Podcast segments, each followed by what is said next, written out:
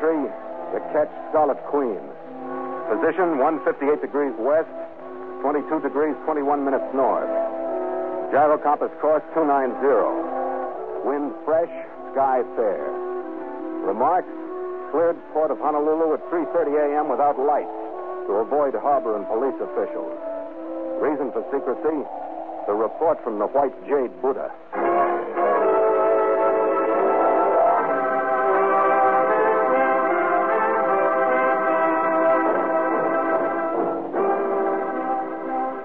On the thirteenth day out of San Francisco, with the constant trade still flowing in over the starboard quarter, the Scarlet Queen stood in through Kaiwi Channel, past Cocoa and Diamond Head, and eased into Honolulu Harbor.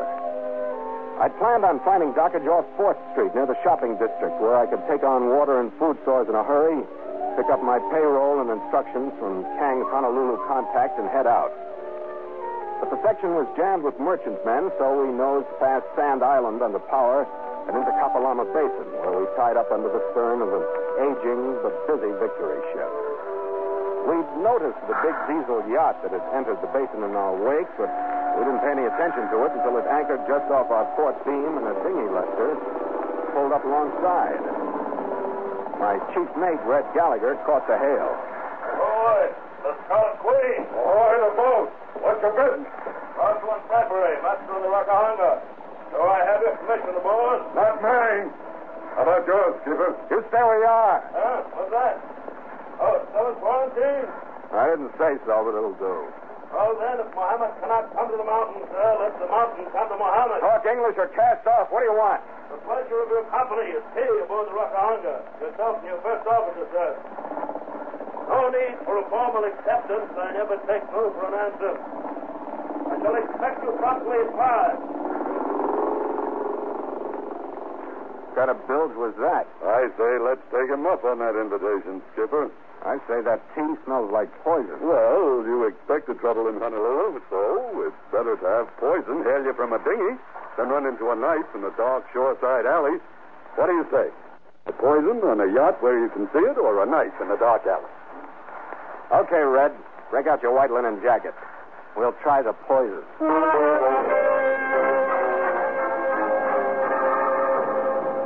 And so Mutual continues the voyage of the Scarlet Queen, written by Gil Dowd and Bob Tallman, and starring Elliot Lewis.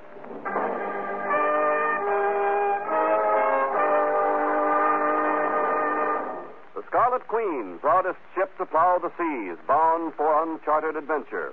Every week a complete entry in the log, and every week a league further in the strange voyage of the Scarlet Queen.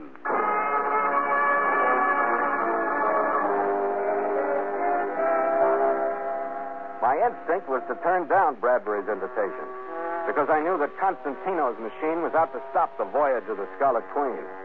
He used every trick in the business to keep me from the ten million dollars prize Kang was sending me after. They'd killed once in San Francisco when Gallagher was on their payroll, and now after Red had switched his loyalties to my side, the Bradbury hail might be another move.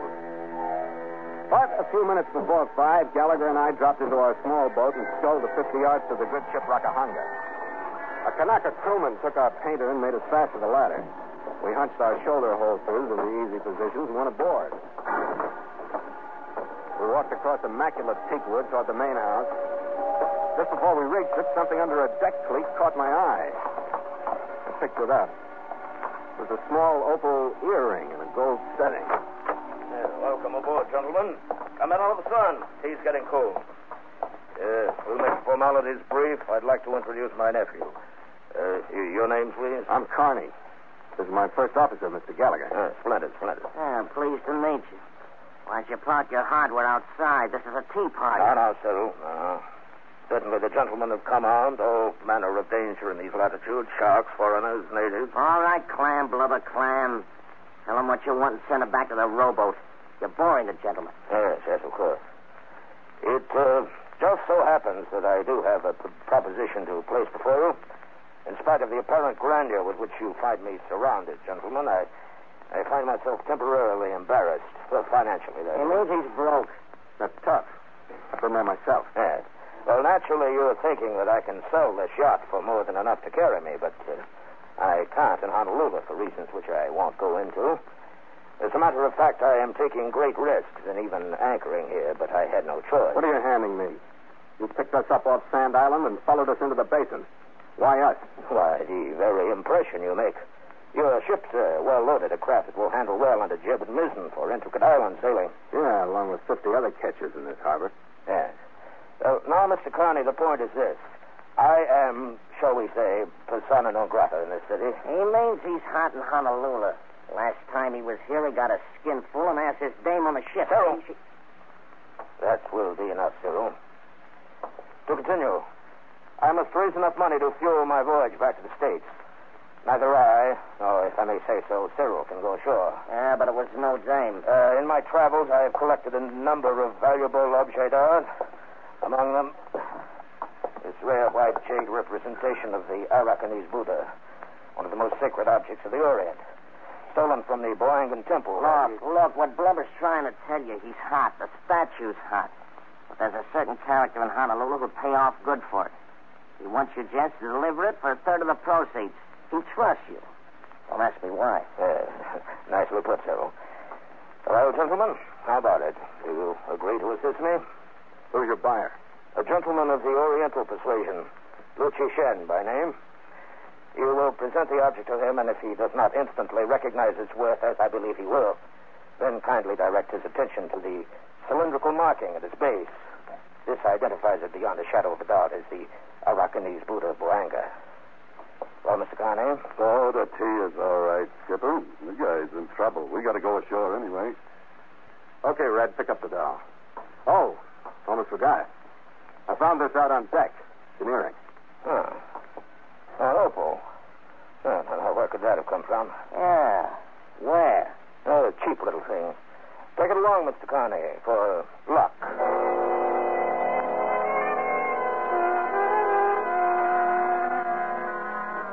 It was dusk when we left the Scarlet Queen to go ashore. By the time we'd reached King Street in the center of town, the tropic night had settled in around the city. Kang and Company's office was closed, so I phoned the home of the manager, Neil Gregson. He told us to meet him there in an hour. We decided to unload Bradbury's hunk of jade and kill the rest of the time the nearest bar. We found the shop on Canton Street a few blocks east of King. The sign on the window was in Chinese, but down in the corner in English was the name Lu Chi Shen. It was a typical cluttered Chinese curio shop, dim, smelling of sandalwood. A thin, wrinkled little man looking out of character in occidental clothes and green eyeshade was waiting for us behind the counter. Yes? You wish to buy Chinese ware? Uh, you Lu Chi Shen? Yes. Who tell you come here? Uh, Bradbury. Bradbury? Maybe mistake you come here. We got something for you. Now, what do you think of that for white jade? You try to sell that to me? That's not jade. What do you mean it isn't jade? That's Japanese work. Very cheap. No good for me. Wait a minute. This is a great thing. Where do you say it came from, Skipper? Uh, a temple somewhere. Boanga. Boanga? No. Cannot be Boanga Buddha. Oh, he says look on the bottom, Lou. He says mark there proves. Oh. Wait. I turn on light. Uh-huh. Mm. It's very strange mark. Very small. He turned the base of the Buddha toward the light and squinted nearsightedly at a spot of shining metal that was set in the center. He put a jeweler's glass into his left eye and looked again. Then he picked up a penknife and started scraping the tarnish off the metal disc. He didn't finish the job. It didn't make any more noise than a firecracker. There was a little tinkle of broken glass. His body went rigid for a split second and then relaxed.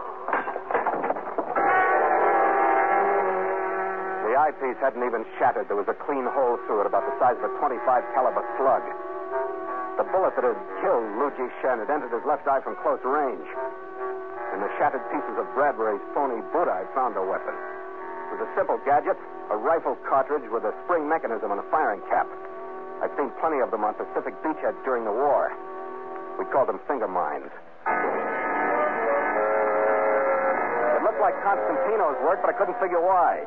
Any way you looked at it, it was murder, and we were in too deep to stand still. Twenty minutes later, a cab dropped us in front of Neil Gregson's Spanish-style mansion out on the other side of Diamond Head. The air was heavy with the smell of jasmine as we went up the walk to the front entrance. But the perfume that hit us when the door opened was more expensive. Well, Neil told me a couple of men were coming, but he didn't say it like he should have. Thanks. Where do we find him? He had to go out for a while, but he said I could entertain you until he got back. It won't be long. I'm sorry to hear that. Come in, won't you? Follow me. She was easy to follow. She swayed down a few steps and into a sunken living room. From the door, I could see that we weren't the only men she was entertaining. I counted five lounging around the room. Four of them, including a young Oriental with a scarred face, wore a well-filled shoulder holster. The other sat with a carbine across his knees. He was the only one I recognized. It was Bradbury's nephew, Cyril. Uh, come in, suckers. This could be a friendly get-together. Sure, what else? Maybe a little seven-card stud, just to break the ice? I'll take you up on that, Cyril. We'll always get a square deal from you. Oh, I like you, too, Gallagher. How much money you got? Uh, just yeah. How would you like to spend your time, Mister Carney? Kicking myself from here to the equator, thanks. Come on over to the bar. My name's Claire, and I'll mix you a drink. We'll put the kick in that. That's probably the truth. Yes, there's the suspicious. Relax. Do something manly, like making a pass at me. With all your husbands in the room? Well, that's better anyway, but I'm not married. Just well supplied with chaperones, huh? Do you think I need them? Oh, get off it, will you? You don't need them with me. What is the setup, anyway? Well, a bunch of fellas just happened to drop in. Did you come with them, or are you part of the furniture? I'm engaged to Neil Gregson. You won't like him either. Mm-hmm. That makes as much sense as anything else. Isn't that a fact? Is your drink all right? Yeah. Can't remember when I've enjoyed one more. I could say the same about you if I were the sarcastic type, but I'm... That must be Neil. Excuse me. The doorbell did something to the atmosphere in the room. I wasn't quite sure what. Nobody changed their positions. Cyril glanced up and then glanced back at his hole card. Claire walked through the room and up the steps. She looked through the open grill, turned back to the room, and held up one finger. Then she opened the door. The figure of a man stood silhouetted in the doorway for just an instant, and then... Every gun in the room opened up on him. The shock knocked him half off the porch, and he lay there. Some people never learn, do they? You really take chances, don't you? You got real guts, sir. Oh, it, Skipper, it's their fault. He never got his hands out of his pockets. I'll ask your advice next time, Connie, but for now, come up and stay alive, huh? You, Gallagher, on your feet. You're going with us. Good idea. We can finish that game of stuff. Wait a minute. What's the deal? It's a payoff, Connie, for Gallagher's double cross in Frisco. You know what I mean? Okay, let's clear out.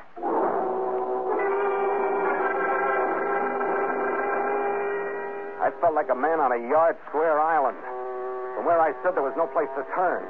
Cyril's talk about Red's double cross added up to Constantino. I was sure of that. And it wasn't hard to figure how they'd pay off Gallagher for signing on with me. So far, Honolulu wasn't living up to the travel folders. It was all blind alleys. And in each one, there was a dead man.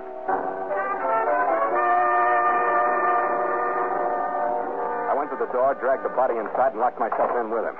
I pulled out his wallet. It was Gregson, all right, but any information he was to give me was as dead as he was. That still held even after I found an envelope in his inside coat pocket that had my name on it. Two hours ago, it would have led to Kang's instructions. Now it didn't lead any place. It said, Lu Chi Shen is Kang's man. You're to meet him at eleven forty-five tonight. I walked a few blocks over to Koa Avenue and hailed a cab. It dropped me on Canton Street. It was about ten, and I hoped that the police were through with Lou's curio shop. The dim light was on, and no one was in sight. I went in. It was not only open, it was open for business. There wasn't a sign that a murder had been committed there. And another aged Chinese face rose up out of the shadows behind the counter. Your wish by Chinese where? Who are you? I am Jia Cheng. You do business now, tonight? Your wish by? I help you. No, I mean, Lu Chi Shen. Lu Chi Shen, not here. I know it. That's what I mean. You do business after what happened tonight? Lord, yes, yeah, not here. Were the police here? Many police. Many men, all want Lord, yes, yeah. He not here. He go two, three days. I got an idea you're talking my language, Chow. Did you see him get killed? Lord, yes, yeah, not here. But, Chow, you know Kang and Son? Shanghai? No, Father. You know, name Scarlet Queen. No, Father. Other man, ask them. What other man? Fat man in white suit, maybe come with police? Look, Joe, I'm captain on Scarlet Queen. I work for Kang and Son. No, Father. Fat man, say, say. He was lying. Look, look here. This paper, it say, Philip Carney, master, catch Scarlet Queen. You read English? No, read. And look here, this letter from Kang and Son in Chinese. I was supposed to give it to Lu Chi Shen, but I didn't know it until it was too late. You come along me. He padded down the other side of the counter, and I followed him. We went through a door at the back of the shop and into the living quarters. Jal bent over a carved camphor-wood chest. And when he straightened up, he had a bamboo tube and a thick envelope in his hand. Both of them were from Kang. The envelope held a beautiful, thick bundle of five hundred dollar bills, and a piece of rice paper in the tube carried my instructions for finding the contact in Kobe, Japan, and a list of numbers that could have been soundings or elevations. They were to be memorized, the paper destroyed. You're sorry. I savvy. Kang, he most wise man. You answer bad yourself, Joe. You worked good trick on Bradbury. Yes, good trick, all right. The police don't know Lou was killed? No person, no. I clean up very fast. No person see him, only you, along with the one with red hair and me. To all other person, Lu Chi Shen, go away. Believe me, I hope he has a good trip. Joe, you help me more? Yeah. Bradbury took the one with red hair away. Unless I find, maybe he goes same place Lu Chi Shen. Mm. You know where in Honolulu those men go? Honolulu, very big. Look, one of them was Chinese boy. Knife scar across here. Mm. You know all Chinese boys? I know the one. You know what place he go? Any house, saloon? What place he meet friend? No friend. American very bad for that Chinese boy. I know it, Joe. I'll try and take care of it for you. Maybe beat Americans' heads together, huh? That place named Palm House. Street name Canal Street. Very bad. Yeah, very good. Joe, you're a beautiful guy. You're the first thing I've seen in Honolulu that I'd like to take home with me.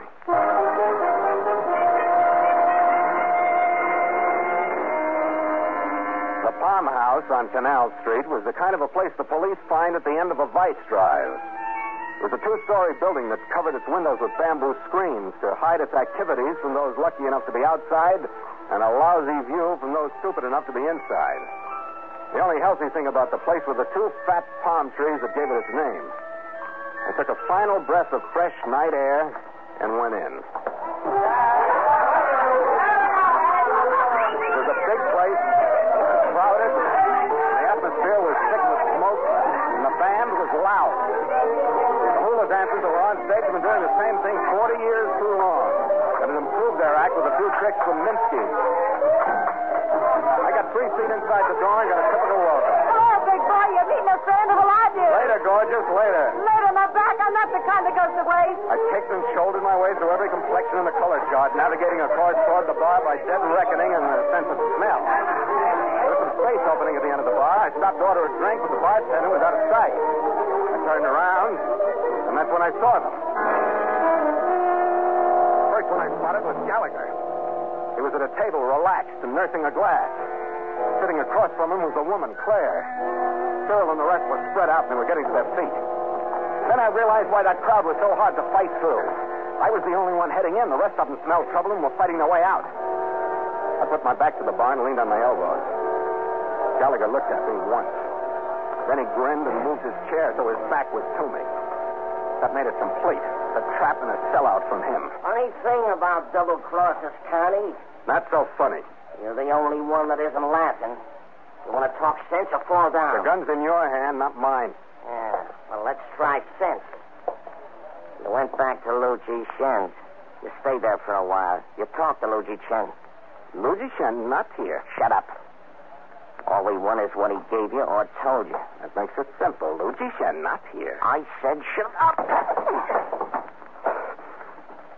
Music was in that booby track you sent to him. Birthday greetings?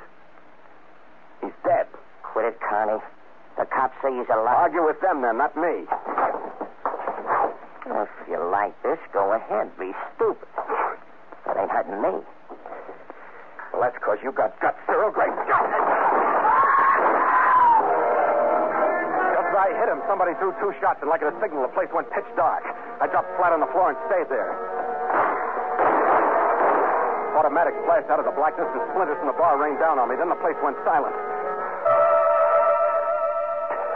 I lay there quietly waiting, afraid to give them my position by firing back. I heard the scrape of someone sliding my way and snapped the safety catch on the automatic. Then I smelled the perfume. Claire put both hands on my face to show me she didn't have a gun and breathed something about getting out into my ear. I grabbed one of her hands with my left, reached up to the bar and found a glass. I took a breath and threw it to the other end of the room. Then we got up and ran. I didn't try to figure the twist. All I saw was a chance to get out of there, and I took it. She led me through a back door into a car parked in an alley. And the last I saw of the Palm House was its reflection in the rear view mirror.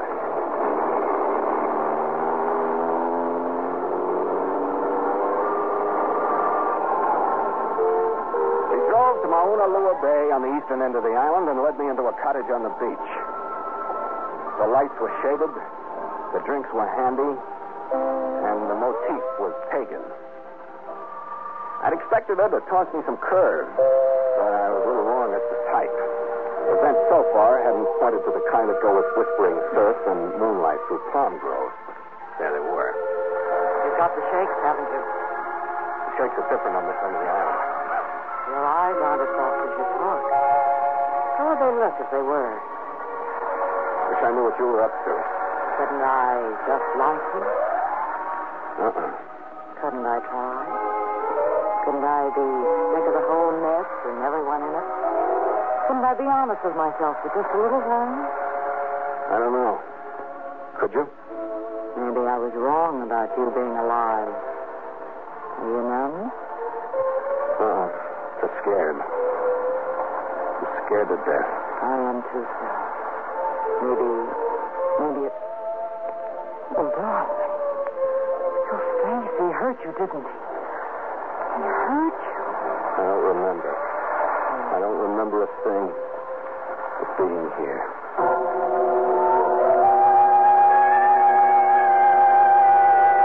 I never did figure out whether she was really being honest or not. But I didn't know her well enough to care a great deal. The drink she mixed that pineapple juice in them and the atmosphere she created was quite peaceful. She made only one mistake. She looked at her wristwatch too often. If she hadn't, it might have been different because I didn't hear a car pull up or footsteps outside or anything. I just saw a change in her. And I put my glass down and got ready. I wasn't quite sure who'd come through the door. It turned out to be Bradbury, but he was more surprised than I was. Claire was pointing a small automatic at him. Claire, what's the meaning of this? I've changed my mind. Uh, you're in too deep to misuse my faith in you. You put your pretty finger on your fiancé, Gregson, for an equally pretty remuneration. Quit being fancy and stay where you are. I found somebody who pays more for faith than you do. I don't understand you, Claire. You wouldn't. Since our friend Gallagher has seen to it that Cyril is no longer with us, we might bargain. There must be a meeting point. Certainly you aren't wasting your time on Connie here. Turn around, fat boy. Who drove you out here? Gallagher. There, fat boy. Gallagher. Isn't it a caution, Skipper, what we have to go through to keep our heads above water? That's when the pagan cottage exploded, because that's when everybody realized who was sold out by whom. Red-colored Bradbury and I made a grab at Claire. I was close, but not close enough. She'd aimed at Gallagher, but Bradbury's been pulled in line instead. Two spots of crimson suddenly blossomed on that white linen suit. And when Red let go of him, he settled flatly on the carpet. And Claire disappeared through a side door. Where's the dame, Skipper? I want to get my hands on her. Let her go, Red. I can't help it, Skipper. She made me mad. You know why? Sure. I don't think you do. Remember that opal earring you found in the Rockahonga? I wasn't mad till I found the other one on her dressing table. What were you doing at her dressing table? Making a deal, Skipper. Deciding that she double-crossed Cyril and Bradbury, I double-crossed you. And she and I were going to live happily ever after. On what Constantino'd pay us for what you got from Lu Chi Shen. Yeah. Should I congratulate you? Skipper, if you knew what I went through making Cyril think I was double-crossing you, you would congratulate me. Yeah. How about Cyril? Yeah. How about Cyril? Skipper, what do you think of Honolulu as a port of call? It's kind of mixed up with what I think of you as a chief mate. But I think if we try, we can get out of here before daybreak. Considering what's happened since we got here, I think we better. Homicide won't like us in the morning. An hour later, a sleepy crew had fallen to, and the Scarlet Queen sneaked away from her dock under power, out of Kapalama Basin, headed out toward the still dark western horizon.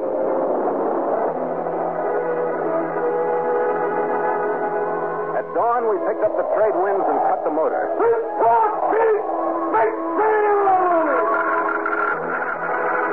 The mainsail caught the sunrise wind, and the Scarlet Queen nodded at the morning and dipped her lee rail toward the sea. She answered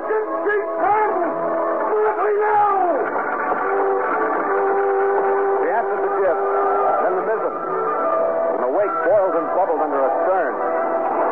The clean sea air flushed the night out of me and left a clear head to work out a balance between wind, sail, rudder, and face. Relax the sail, Skipper. She'll take it as long as we can stand up on the deck. Let's not argue with her. She likes it as it is. So do I. I can turn my back any way I want it. No automatic. Oh, that was a bad port, Skipper. What's next? I'll try and do better. This one's called Muninjima. It's an island halfway between here and Japan. All right. You find the island, and I'll find the woman on it. That's a deal.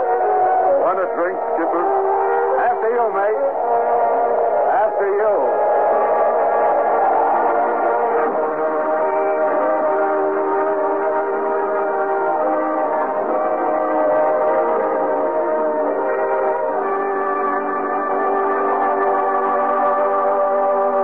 Entry, catch Scarlet Queen, five thirty p.m. Miles traveled, three thousand thirty-five. Wind brisk, sky lowering. Sea choppy with high cross swell. Mainsail and mizzen reefed. Ship secure for night. Signed, Philip Carney, Master.